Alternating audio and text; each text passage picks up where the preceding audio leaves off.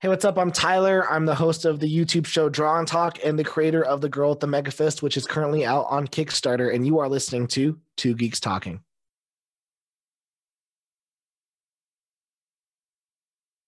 Good morning, afternoon, evening, everyone. Two Geeks Talking is an entertainment industry interview show where we interview the creative people from the comic, film, TV, movie, and video game industries. And of course, I'm your host, Kurt Sasso. We're joined today by a very talented creator. He's not only a creator of comics, he is also a podcast host. He is a very talented individual in both of those. We're joined today by the ever talented Tyler Carpenter, creator of the Girl with the Mega Fist, which sounds more like a Wu Tang album than it does a comic book, but it's still an awesome concept and, and a comic as well too by the way. How are you doing today? I'm doing good. How are you doing? Doing good. For those that don't know anything about the girl with the mega fist tell us what it's all about. Yeah the the girl with the mega fist is the story of um it's the epic tale of eliana who she's been chosen by the gods to wield the all-powerful mega fist. There's just these gauntlets on her arm um, and she's tasked to protect earth alongside a partner that has been presented by the gods. However, um, the gods have have uh, chosen two twin brothers, um, of which Eliana must choose uh, which one of these brothers she's going to take down to Earth and serve with um, and you know the the common conflict that's going to be throughout the entire you know couple volumes is does she choose the brother who's gonna who wields the powers of the Almighty the best, or is she to choose the brother that has her heart? And on top of that, you know they have a responsibility. She has a responsibility to get as strong as she can so that she can go down and be Earth's hero for a certain time. And so she has to choose a brother to go down with and which one is she going to bring? The one who's the best for the task or is she going to choose the one that has her heart? That's essentially the story of the growth of megafist that's awesome. I mean I, it is funded by the way if i recall correctly if i yeah we funded in 15 minutes. That, that's amazing. Congratulations yeah. on thank that. thank you. You know is this your first kickstarter campaign that you've put together? No no this is my fifth or sixth. Okay. Yeah i haven't done a kickstarter in a year so I think I'm, I'm trying to get back into the whole. I'm trying to let everyone know that I'm back and that I exist. Um, last year, I did a Kickstarter for a book called Chefs. It was really popular and then funded in three hours. And then three days in, I just didn't have like the heart for the story anymore. And I didn't believe in what I was doing. I canceled the campaign, gave everyone their money back, which shocked like everyone. And then I took like a year off. I kind of just disappeared for a couple months in these months, I created the Girl with the Megafist, formulated a new plan for me as a creator. Now here we are with the Girl with the Megafist. And now everyone's always shocked. Usually when you have a successful campaign, you know, you're you're kind of all in, but why were you just concerned about the story and, and about the creative process of that comic? My big thing was at the time I was I was struggling with the fact that I'm I'm someone who can produce comics. Mm-hmm. I can but I can produce them really fast. So the girl with the mega fist, I did 200 pages of that book and I did it in 6 months sorry, five months. I was able to do it because it's black and white. And so I was like, man, I want to be able to tell stories that are very long and entertaining. With the book Chefs, it was 60 pages in color. Midway through drawing it, I just was kind of was like, I don't want to be only able to do one uh, two 60 page books a year i wasn't telling enough stories fast enough for me um, and on top of that i just wasn't enjoying the story at the time i canceled it and then took a couple months off i finished it it's right here I finished the book. Um, that's the, that's the orders I'm over pack I'm packaging right now over there. The book leaves off at a cliffhanger, and I knew that if it funded, which it did, and if people liked it, which they did, that they would then expect a volume two, and then a volume three, and a volume four. And I was just like, man, if I give the people this story, I'm married to it for the next five, six years. Hmm. And I just don't want to be. Whereas the girl with the mega fist i'm married to it. We finished volume one. I have the book over there and i'm already working on volume two. Nice. so this is a series that i'm obsessed about that i want to you know just continue making. Uh, maybe i'll do chefs again. It's like that girlfriend that you that's that girl that you like and it's just not the right time to be with her. I think that's what it is with chefs right now. From what I've read with the girl with the mega fist, and I got through about half of it. So I apologize I couldn't get through 200 pages because my internet. You're good. It's a lot. It, it's a lot, but it's entertaining. That's the main thing because.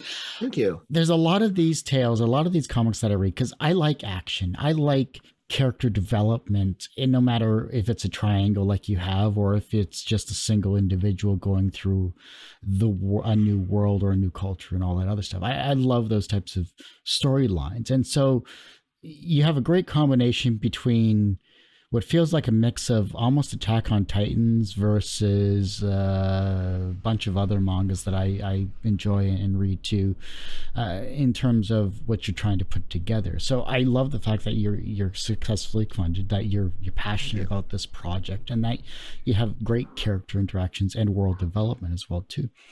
One of the questions I did want to ask though here, while we actually get into this comic itself, here is looking at the world that you built, what did you draw from to create the world? So the first four volumes of this series take place in a place called the Sanctuary, and um, it's kind of like this big, massive plot of land that hovers um, over Earth. And so all of these people that live in this place called the Sanctuary they're there for one one reason one reason only. They're there to support um, the gods. It, it's kind of like a religion. There's two factions of the gods the mega the mega gods and the almighty gods and each of these people are split into these factions but they all help and support each other. And so they all are very stuck in their ways. They know like everyone knows the role that they play here. I kind of pulled from that was um, you know different religious communities where you'll have various strong religious communities who are I'm not going to say stuck in their ways, but we are like I'm religious. But we know what we know what we're doing, we know what what's going on and, and you kind of like don't ask questions.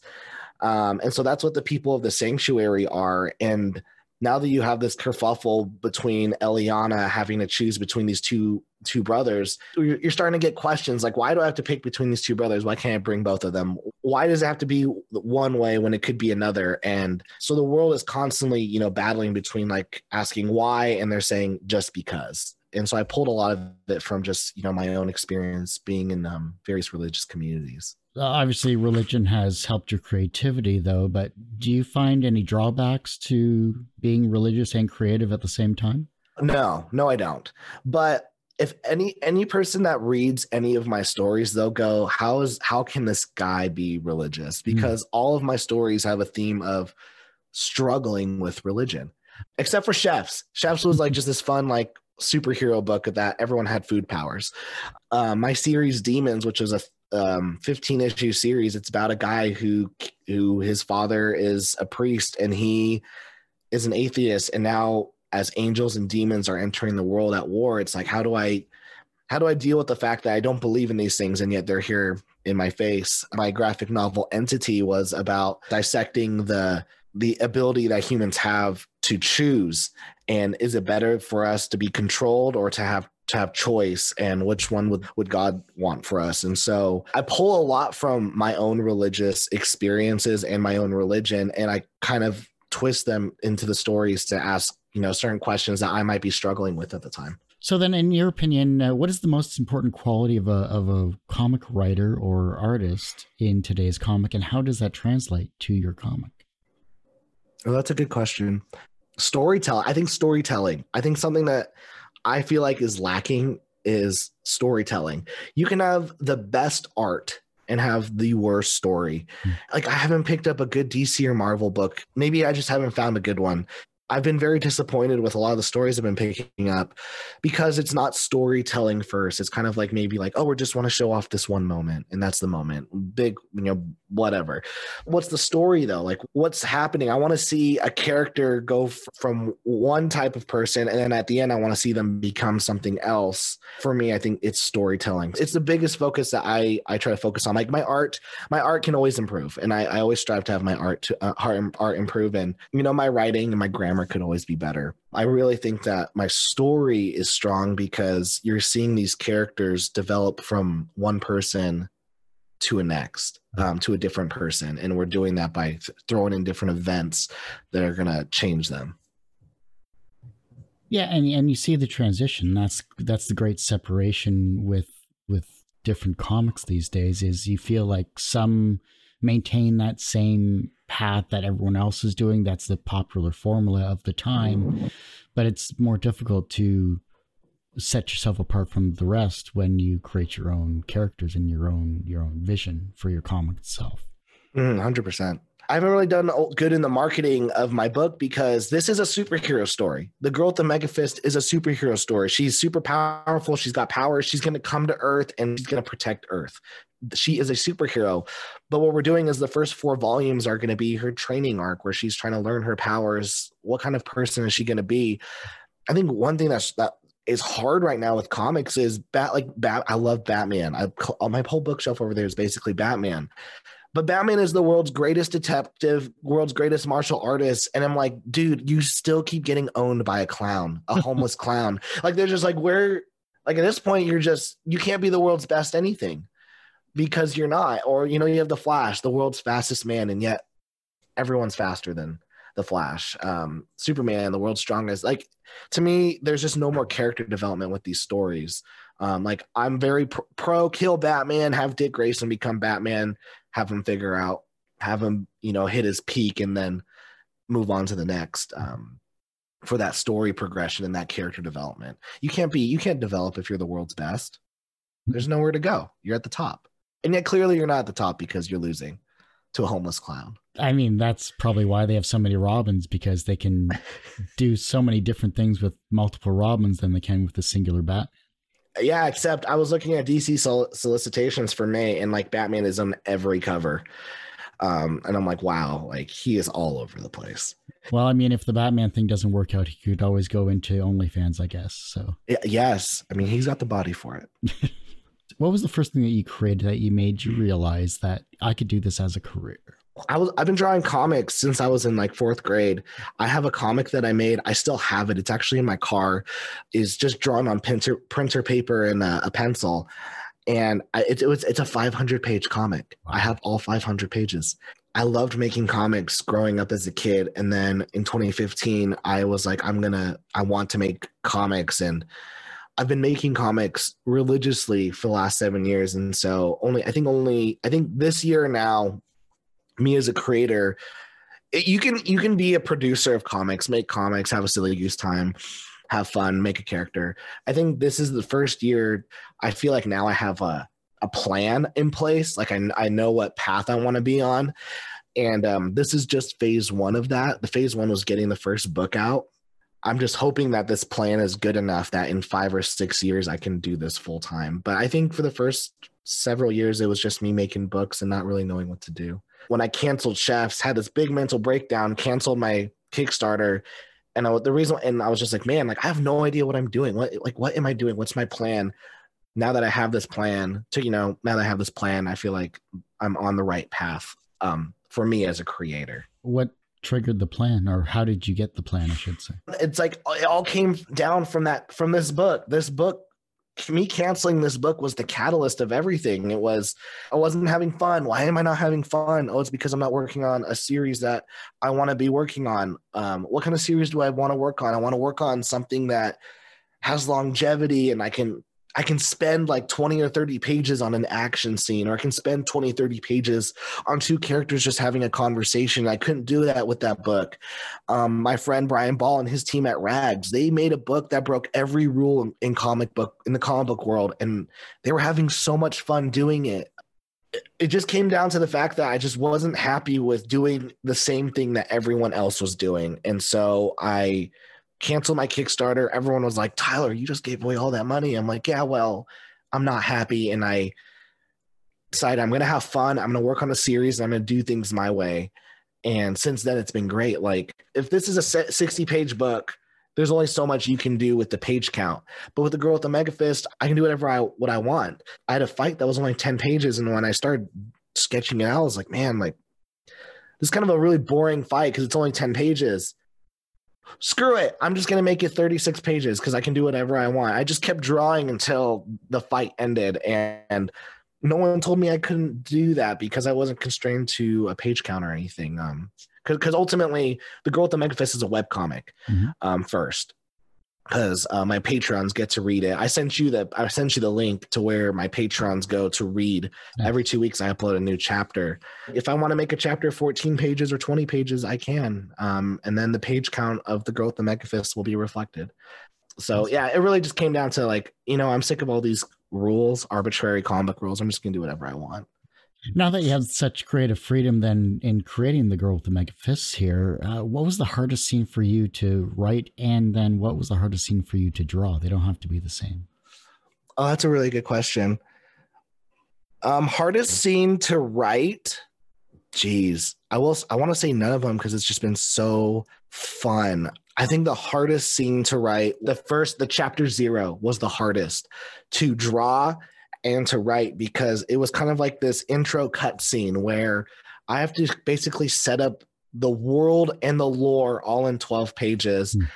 I had to draw it. And at the time, I was trying to figure out how to draw the style that I wanted. And at the same time, I was designing everything on the fly. The faction of the Almighty, they wear robes um, I just made that up on the fly. The faction of the Mega, they wear like wolf fur things with capes. I just made that up on the fly, and then it just stuck. It now stuck. I'm on the fly writer, man. Like I like someone was asked me like several months ago, what was the reason why that there's these two twin brothers showed up instead of just one brother like it always has? And I was like, oh, you'll find out. And I hadn't, I had no idea. And only literally yesterday at work, I went, oh, and I like typed it up real quick that's kind of like how I write is uh, throughout volume one, I've uh, made a bunch of like Easter eggs, like to things that that are gonna come, and yeah, I don't even know what they are.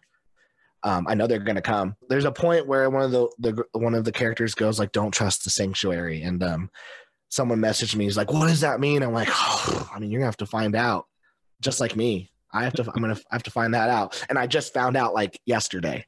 Um, and like there's a kid. There's like some kissing scenes, or like or like not kissing scenes, but like where they like people like the the boys and girls have to like interact. And for some reason, I just can't draw. Every time I draw like them like being close to each other, it looks like one of them's groping each other. He's like, you know, her his hands on her boob, but I'm like, it it looks like that. It's not.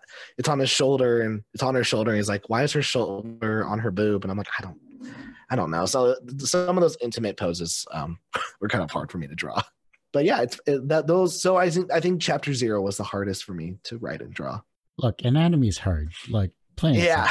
Like yeah, we're we're getting better. because you have the creative freedom that you have, and you're the one that's putting all of this together as well too. What did you edit out of these chapters and books that you may want to may have wanted to keep in? Nothing. When my writing process is very um not meticulous. It's very, I want to say it's loose. It's strict and loose. And what that means is my scripts are very loose. And it's because I've done all the hard work before I even get to the scripting phase.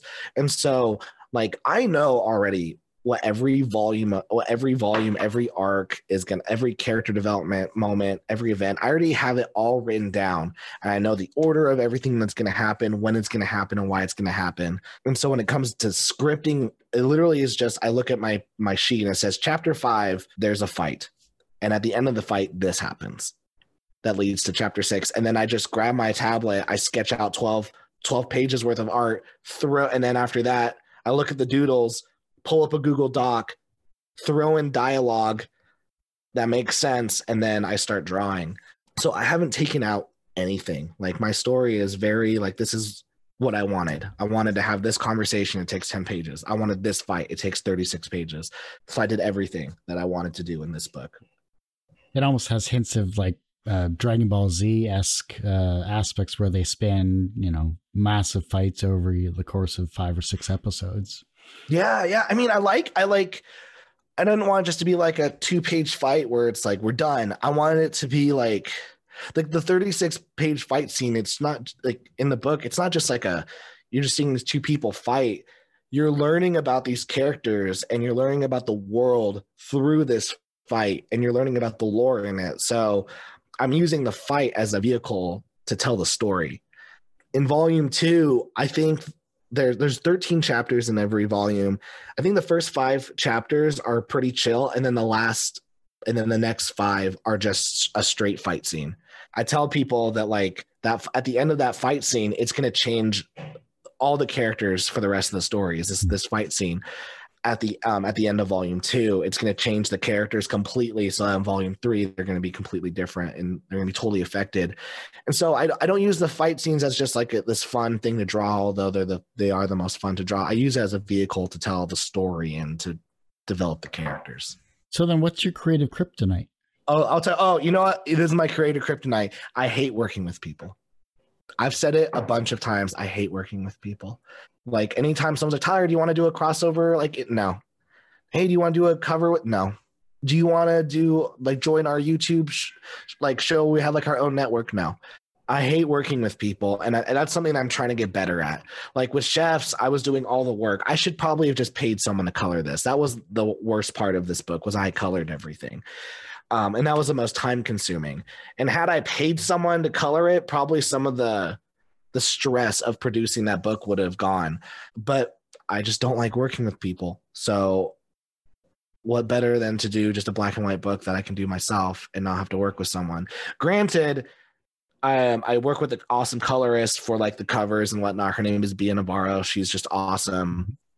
So I did go, okay, like I, I can't color as well, but you can. So you do the cover. Um, I did bring on an editor. His name is Patrick Dwyer. Um, and he was like, hey, your spelling's are bad. And I'm like, uh, shut up. I hate you. Thank you.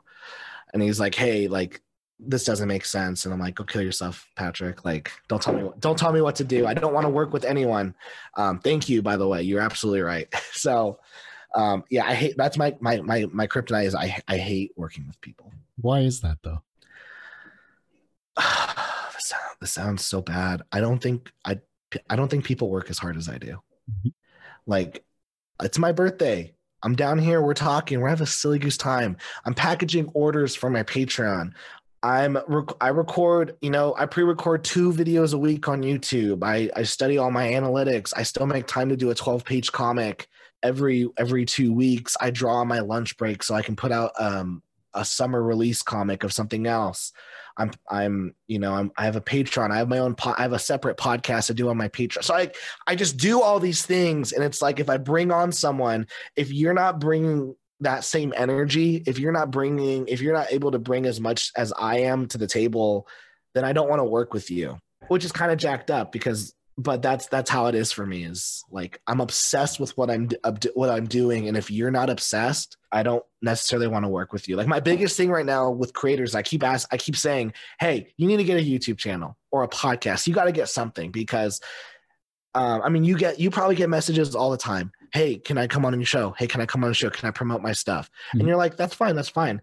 And for me i'm like i've done so many interviews and whatnot that i'm like yeah you can come on my show to promote your comic.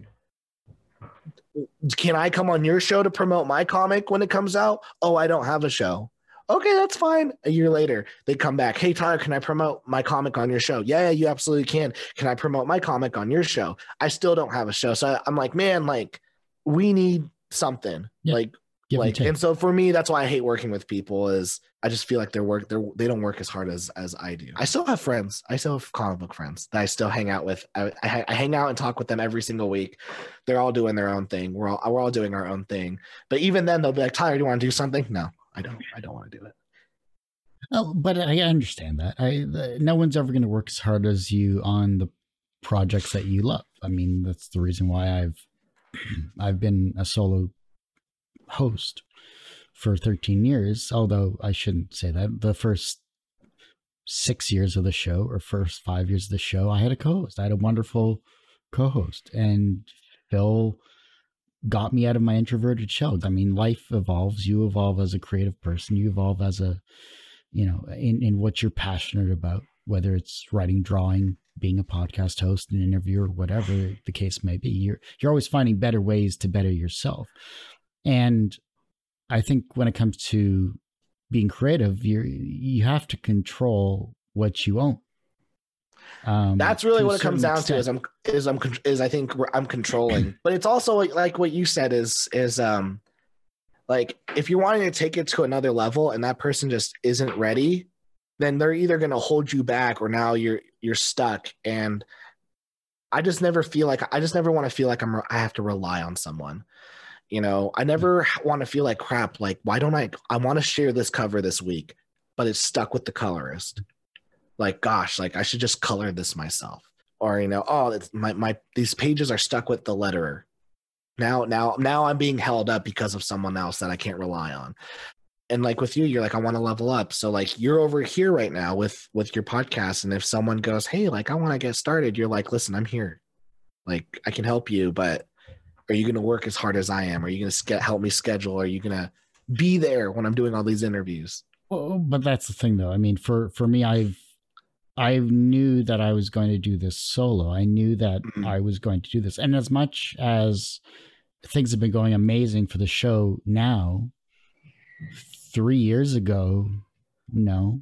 I, I'm I'm still doing the same process. I'm just promoting myself a little more. I'm just being more interactive on social media. I'm I'm still getting people. If it wasn't for Twitter not killing my my post asking for people, I wouldn't have you. I wouldn't have the 50 others that have signed up till uh-huh. July of this year. That's awesome. So something went my way somehow, shape, or form. And I, I thank everyone that comes on the show, no matter if they have their own show or not. But it comes back to, you know, y- you want to promote yourself because we're only here for a short amount of time. You, you, yeah. We can only showcase our talents to a certain amount of people whether the algorithm stops you or, or not you're still pushing to promote yourself no matter what the case may be so i you know the fact that you're taking ownership of everything that you're doing, whether it's the podcast or whether it's the girl with the mega fists or whether it's whatever else you're going to create in the future, you're at least setting your own standard for yes. yourself as a creative person. Yes. And that's the thing is, yeah, that's that's a big thing is I've set the standard for me. And it's not fair for me to set that standard for anyone else. Mm-hmm. But that means that it's it, because I have such a high standard of work ethic for myself. I'm gonna do it all myself until I find someone else who I can either trust or they're at that same level of work ethic with me. You know, opening yourself up to other people if you've been hurt before in the past is very difficult mm. to do. Um, for sure, know, it's that's another psychology lesson in its own right here. We're, we're, kind of veering off topic a little bit, but no, you're good. But it really comes back to, um, you know, this is this is how I've been successful in my in my lifetime and in, in what I'm creating. I know I can do better. I know I can improve. Whether whatever process of creativity I'm going to improve upon, um, I want to become a better person, no matter what the case may be. If you're willing to get to this certain level that I've I've attained, or at least be helpful in maintaining my level of, of standards, then perfect. Let's work. Let's do something. Hundred percent. Do you believe in creative block? Not do you have creative block? Do you believe?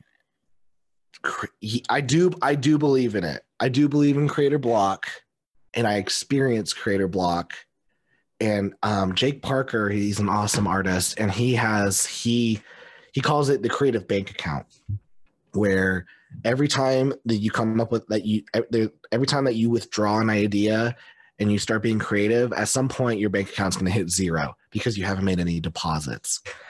I believe uh, I believe in that. So what I you know if you're constantly withdrawing, at some point you need to start depositing some creativity into your bank account. Paul T. Wrights, at Paul T. Wrights, said, What was the first seed of the story or image that popped into your head that would eventually develop into the girl with the mega fists? Yeah, I was at a uh, work. I hate being in meetings. If I feel like a meeting is useless, I'll stand up and I go, I think this meeting's useless. If there's anything you need from me, come get me. Um, and I'll walk out. I can only do that with some meetings, and some meetings are inevitable. So I'm constantly doodling. This is like three months after I canceled my Kickstarter, and I'm just like, I'm like itching for inspiration. I just got done watching a documentary about Mike Mignola. Mm-hmm. I started drawing this female in a crop top, and I was like, oh, this is kind of, this kind of, this kind of fun. And then um, when I went to go draw her arm, I was like, man, let me just draw these massive, just metal tech gauntlets. And they were just so big. And my coworker walked past and was like um oh what's this? And i was like oh it's a it's a girl with a mega fist. I'm like oh i kind of like the ring to that the girl with the mega fist because you kind of know what the story is about. It's about a girl with the mega fist. Um but i had no story why does she have the mega fist what can this mega fist do and you start building out that story and then you go okay Does anyone get this mega fist? No, just select people. Okay, why? And you just start. I kept asking these questions, and eventually you start building out the lore of the story. And now that you have the lore, you go, okay, there's a girl, she's got a mega fist. There's two factions, the gods. There's an almighty god, there's a mega god. They send out one male, one female every year and they protect Earth. Okay, sweet. Standard, standard. What if the, the conflict was that this year around there was instead of one male, one female, it was two males, one female, and she's got to pick between two twin brothers. Mm-hmm. Oh, okay, okay. Now we have conflict. What if she likes one of the brothers, but he's weaker and the other one's stronger? Okay, okay, there's conflict. And now what if their task is to protect Earth, meaning that she kind of has a responsibility to choose the one who's stronger, but she kind of wants to choose the one who has her heart. But that's gonna make her task difficult. And she's got like the gods who are like, you know, you better pick the right one. So now we have a story. Now we have conflict. And all that came from a doodle and me asking a couple questions. That's a good question, too, from uh, Paul T. Wrights there. Yeah, thanks, Paul. all right, I'm going to go a little more introspectively here. Uh, before I do that, is there anything that I haven't touched upon? And we'll talk about social media and all that stuff, where we can find you and where we can find the Kickstarter campaign. You'd like to tell those are watching and listening to this interview? Oh yeah, yeah. You guys, Um, I'm most active on YouTube and Twitter. So uh, you can find me at youtube.com slash draw and talk, where I post videos about making comics, manga, commentary, and whatnot. And we do live shows every week. And then you can find me on Twitter at Tyler underscore C underscore world, where you can see my terrible opinions on things. Ah, sorry, I forgot to ask what your what your show is all about. That's my my mistake there. I apologize. Oh, you're good. My show's Draw and Talk. Most of it is like commentary on various um, indie comics uh, community stuff. Um, I'll recommend books that I've read, and sometimes I'll just give my opinions on stuff. Like I posted a video recently, like this week actually. It was like what I'd do if I was the president of DC Comics, hmm. and I just laid out my own business plan and I was actually shocked that that like couple like several hundred people watched it, and I was shocked at the comments who were like, you know, this actually isn't that bad of an idea. So Discovery, before you we do the merger, hit me up, fire whoever's president, and you know, I'll I'll make things right. Become a consultant. There you go. Yes, yes, I'll be a consultant. My five hundred my five hundred YouTube views qualify me um, for this big position. At what point are we good enough? Never. You should never feel like you are good enough. That sounds harsh. If you say you are good enough, it means that you are perfect in whatever state you are in in your imperfections, which is fine. You know, you are good enough. But you should strive to always be better. So I hate when people say just accept me for who you who I am. And to me I'm like I accept you for who you are, but I also want you to be better. I want you to grow and be better. Are you good enough? To me, yeah, you are good enough where you are, but if you're in the same state that you're in right now in a year, then no, you're not good enough. You're you need to be better. That's me. That sounds a little dark and harsh for me in comics, I'm never, I never want to be enough. I want, I'm hustling. I'm obsessed with making comics. And I want to be better. If I was good enough, I'd still be making this really crappy stick figure comic I made in 2015. What is something you think every person should experience once in their lifetime? Oh no, depression. um, we already have that. Everyone has depression. You know what though? I think, and gosh, it sounds terrible. I think everyone should experience absolute chaos and just death. What I mean by this is, I spent two years in Africa and there was this road and it was just piled with dead bodies. There's people walking down the street, a taxi filled with 20 people in it rolled, killed everyone on the street and everyone in the car when I look at that street and you see all these bodies, and when people are complaining, like, oh, I hate this country, I, I hate, you know, there are problems with this country and there's problems anywhere. But I will always go, yeah, but at least there's not a street filled with dead bodies that have been there for a day because there's no infrastructure to clean this up. When you've seen straight pro- poverty and, and war, I, I remember seeing some guy with like six, six people or take this guy into a field and I'm like, what are they doing this? Oh, they're, they're, they're going to go kill him because he stole someone's trash can. Like jeez. Okay. I saw a guy get a tire put on him. And I'm like, why are they putting the tire on him? They go, oh, he slept with so and so's wife. So they're going to burn him with the tire on. And I'm like, okay, we got to get out of here. When you have those kind of experiences, it makes you grateful for what you have. And it makes you realize, you know, my life isn't really that hard. And I'm in a pretty good, it makes you grateful, makes you humble. And it makes you go, you know, I'm living a good life. Yeah, is life hard? Yeah, but I'm not seeing my next door neighbor get a tire put on them, and they're about to be burned, and everyone's just gonna watch. So that's that's me. That that I think having some real perspective on where where you are in life. Now, if you're watching this and you're the next door neighbor with the tire on them, yeah, I'm sorry. That sucks. um, but you're watching this and you're on your phone eating some Doritos and go, yeah, my life is hard and I'm oppressed. No, you're not that's those are my feelings. What do you believe stands between you and complete happiness? Ooh, that's a good one. Um, yourself. I think yourself. You are in control of everything. And you might not think you are, but you are.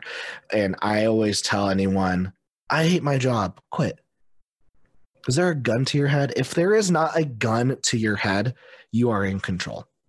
Now, does that mean that you're that life's about to get a little harder for you to, you know, to to to make some changes for hap- for happiness? Absolutely. I was talking to a dude and he was like, "Oh yeah, my life's really miserable. I hate working at Burger King." And I was like, "Oh wow well, I, I can understand that." And he was like, "Yeah, and um, you know, it just sucks. And I spent you know 20 years at Del Taco. Just you know, hated working there." I'm like, "How could you work at a place for 20 years and hate it?" why didn't you there's no gun to your head. No one's just like stay at del taco and make that half pound bean and cheese burrito for a dollar nine. Um red sauce or green sauce no one's doing that. You are in control of your happiness but what you aren't in control of is how smooth that's gonna how smooth the transition between you and happiness is gonna be. You're not in control of that but you're in control of the choices that you can make to become happy. And i think a lot of times people choose to be conveniently sad and depressed over inconveniently and uncomfortably happy. Everyone has one person that inspired them on their path to where they are today. Who was that for you? My I want to say my wife. My wife. Um my wife because my one my I think my wife and my kid. I was making comics before them. I think once I had a purpose in making stuff, that's when the inspiration started getting even better. Whereas I was making these books, I didn't really have good development. Nothing, you know, nothing was really going on. You get married and you have someone who's like, I really believe in your dream. So like, crap, if this person believes in my dream, I need to work even harder. You know, like I'm I'm down here all the time drawing and I'm not hanging out with my wife and she's she's okay with that because she believes in my dream. Therefore, I need to put in just as much. I need to put in double the effort because of the sacrifice she's making. The same goes with, you know, having a kid and my wife's pregnant right now. We're having a second kid. So like thank you. Um so like the stakes are even higher for me to not just perform but just to like to better myself and my me as a creator. So I'd say my my family, my wife and my kids for sure. Happy birthday and a second kid on the way. Thanks. Thanks. See good positives in your life. That's that's I know, I know. I gave really depressing introspective answers and but like I'm a pretty happy person. From a professional perspective, you have created comic books, you have well successfully funded yet another Kickstarter campaign, and you are doing amazing work and continue to improve yourself from a, a creative perspective. So professionally you are successful. Do you consider yourself personally successful? Ooh, that's a good question. No. No, I don't. I know that I can always successfully do a Kickstarter. I know I can always successfully make a book. For me, my success, I think, will be when I can say that, oh, this the money I made was able to pay a bill, like a hospital bill, or I can, you know, quit my day job. So, am I successful right now? No, I've, I've done a lot of successful things, and I do a lot of successful things, but I still don't think I'm successful. The reverse of success is failure. How do you deal with your failures? Oh, that's a good question. Um, you can either fail slow or you can fail fast. And so for chefs, I decided to fail fast. I canceled the Kickstarter, nicked, nicked in the butt. Boom, get it out of the way. For other things, I feel like I have failed slowly because it's just based off of like bad habits and things I don't want to do. So how I how do I deal with failure? Um, I let them happen. I think if you don't fail, it means you didn't try. So I deal like I deal with failure, and I have like a little notebook over here, and it's kind of just like things I want to do, things I did, and then why it didn't work. And a lot of the times it's when you when you fail at something and if you write down why it why what why it failed you can kind of find out okay who like where where did it go wrong? Because i think things can happen that are successful. I think that you can be successful at something that you failed at. You might have just been missing like one key aspect. And then if he had done that one thing it would have changed everything. So for me if i fail i fail hard fail fast get up and then get up and try again. The younger generation is looking at your work and is becoming inspired to be creative in their own way, whether it's as a comic writer, a comic artist, or something other creatively. Also, you have the young generation, and of course, your child, your new current child, and your future child uh, are going to be in a creative household as well too. How can they inspire the generation that follows them?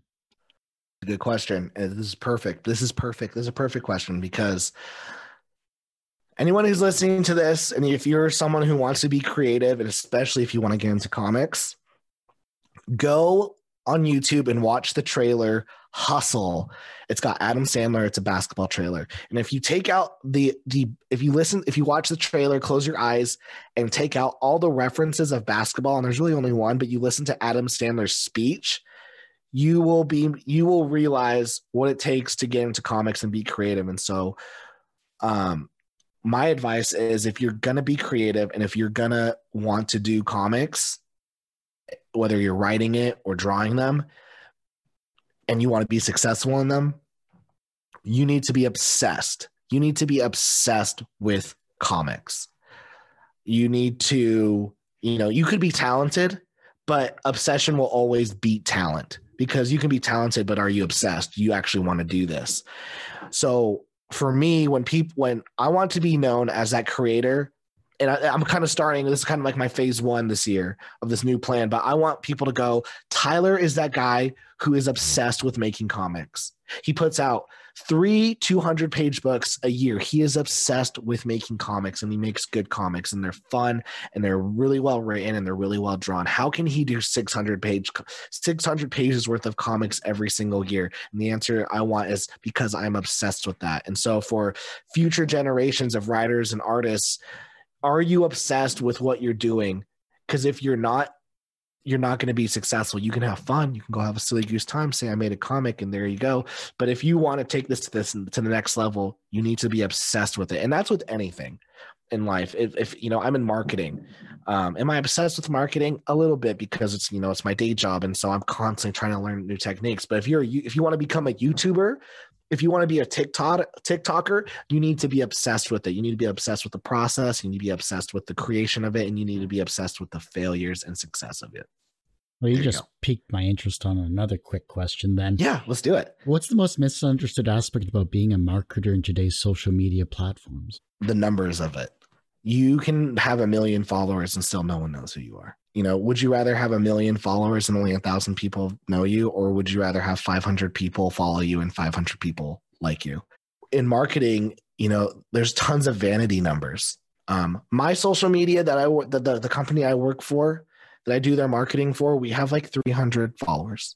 I brought in a million dollars based off of the content i made it's not about the follow it's about how you connect with people i have 5000 subscribers on my youtube and it's constantly growing every day and yet I don't get 5,000 views. So something's missing with either my videos and maybe not like reconnecting with these people, you know, and that's something that I need to work on. And most of the time, because all my marketing efforts are focused at work. if you start getting lost in the numbers on views, on followers, on subscribers, those are all vanity metrics. They don't matter. No one cares. People, people kind of care, but you shouldn't care because what you should be care. You, what you should care about is your is what's coming in um monetarily. So if I can say, yeah, I did, a, I have a you know social media following at my work of 300 people. Yeah, I was bringing in a million dollars in revenue. The question should be, shouldn't be. How did you monetize those 300 it's it's what kind of content were you making to generate three a million dollars with so few followers? So don't get stuck in the vanity metrics. I know some people me included will will do that. Well, I do hate to say this, Tyler, but that ends this particular episode of Two Geeks Talking. I do want to thank you so much for coming on your birthday and and promoting yourself as you are an amazingly talented person and and happy birthday. Thank you. I really appreciate it. this was a really this I think this will be this is definitely my top 3 best interviews I've ever had. Out of the 7 years I've done this, I think this is top 3 um, uh-huh. interviews I've done. So, so did I, did I get gold, silver, or bronze? uh, you definitely got. You're definitely in the gold. Okay, um, it was good. Yes, yes, some really good questions. I really enjoyed. I, I really enjoyed being here. Thank you so much. Before I let you go, where can we find you? How can we support you? And and I didn't get to ask this earlier. When is the Kickstarter ending? because I oh. want to see get you more support that you definitely deserve. You can find me at youtube.com slash draw and talk where I upload um, two, uh, one to two videos a week and we do a weekly live stream.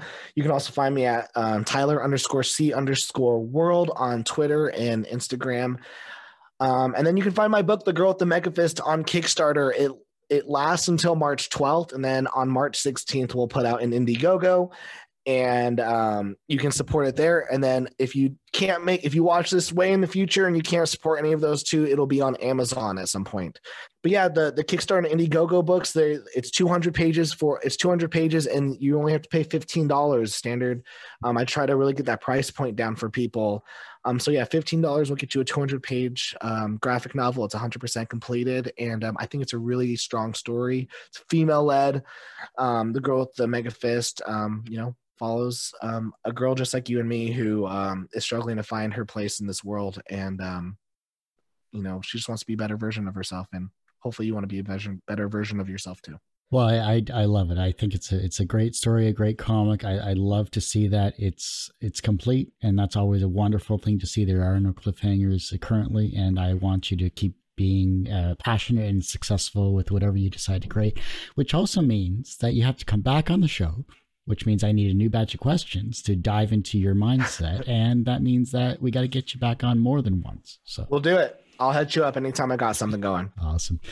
Like I said, that ends this particular episode of Two Geeks Talking. You can, of course, find this interview and a thousand plus others on our website, tgtmedia.com or twogeekstalking.com. And, of course, on our YouTube channel, which is a little more updated than our website because I'm restructuring the website at youtube.com forward slash tgtmedia. And as I say every week, everyone has a story to tell, and it's up to me to help bring that out. Thanks for listening, watching on Two Geeks Talking.